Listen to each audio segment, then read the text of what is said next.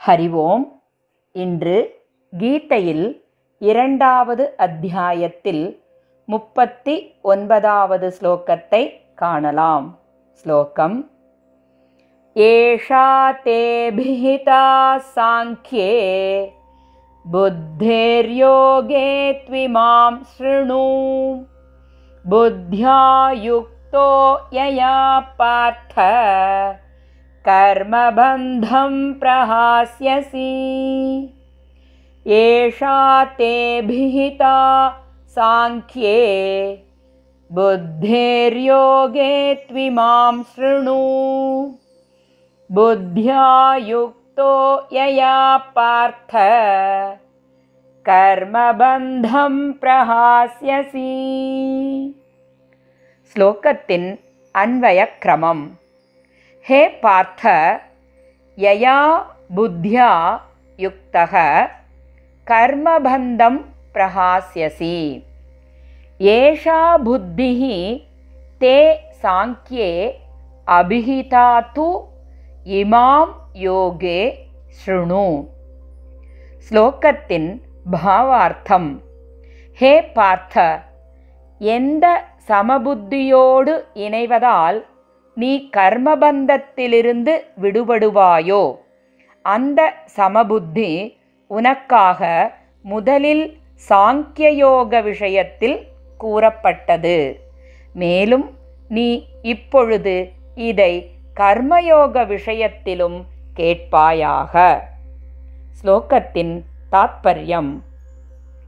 முந்தைய ஸ்லோகத்தில் தன் கர்மத்தை நடுவுநிலையில் நின்று சமபுத்தியுடன் செய் என்று கூறிய பகவான் இங்கு இந்த சமத்துவ புத்தியானது சாங்கியயோகத்தினாலும் கர்மயோகத்தினாலும் அடைய முடியும் என்று விளக்குகின்றார். இரண்டாவது அத்தியாயத்தில் பதினோராவது ஸ்லோகத்திலிருந்து முப்பதாவது ஸ்லோகம் வரை சமத்துவ புத்தியின் விளக்கமாக சாங்கிய யோகத்தை பற்றி பகவான் அர்ஜுனனுக்கு விளக்கினார். ஆத்ம விசாரத்தின் மூலம் சமநிலை எனப்படும் இயல்பான ஆத்ம அனுபவம் ஏற்படுகின்றது.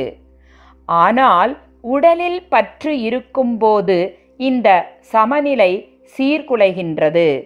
எனவே தேகம் தேகி என்பதின் நித்திய அனித்திய தத்துவத்தை அறிந்து உடலின் மேல் உள்ள பற்றை நீக்குவதே சாங்கிய யோகம் ஆகின்றது.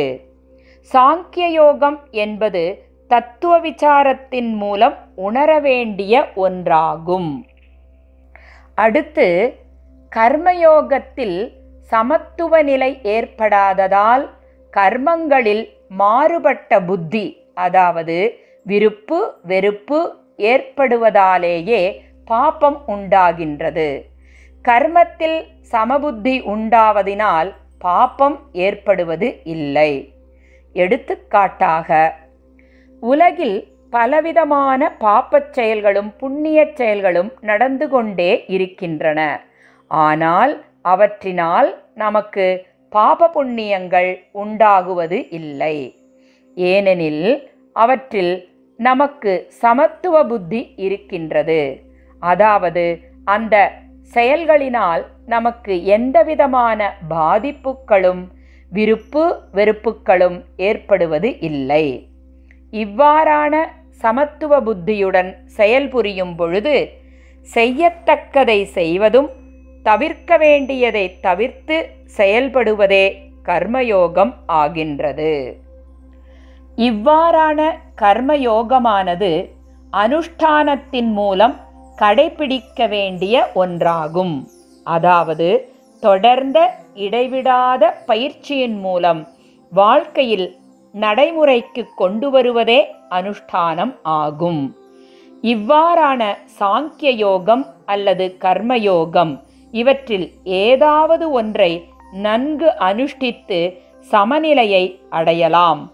இதன் மூலம் மனிதன் பிறப்பு இறப்பு என்ற சுழற்சியிலிருந்து விடுபடுகின்றான். தர்மத்தின் வாயிலாக உலகியல் என்ற கர்மயோகம் மற்றும் ஆன்மீகம் என்ற சாங்கிய யோகம் இரண்டிலுமே உயர்வு பெற முடியும். இங்கு தர்மம் என்பதும் கடமை என்பதும் ஒன்றே ஆகும். செய்யத்தக்கதை செய்யாதிருப்பதும் செய்யக்கூடாத காரியங்களை செய்வதும் அதர்மம் ஆகும். மேலும் தனது நன்மைக்காக மட்டுமல்லாது பிறருக்கு நன்மை தரும் காரியங்களை செய்வதாலும் மற்றும் தனக்கும் பிறருக்கும் நன்மை தரும் காரியங்களை செய்வதும் கடமை எனப்படும். கடமையை சரிவர செய்வதால் யோகம் தானாகவே கைகூடும். அந்த யோகத்தை அடைந்த பின்னர் சாங்கிய யோகத்தின் தத்துவ ஞானம் தானாகவே ஏற்பட்டுவிடும். மேலும் கர்மயோகம் சாங்கிய யோகம் இரண்டின் விளைவும் ஆத்ம தத்துவ ஞானமே ஆகும் என்று விளக்குகின்றார் பகவான். மேலும் சமத்துவ நிலையின் பெருமையை பகவான் விளக்குவதை நாளை காணலாம். ஸ்ரீ கிருஷ்ணம் வந்தே ஜகத்குரும். ஓம் தத் சத்.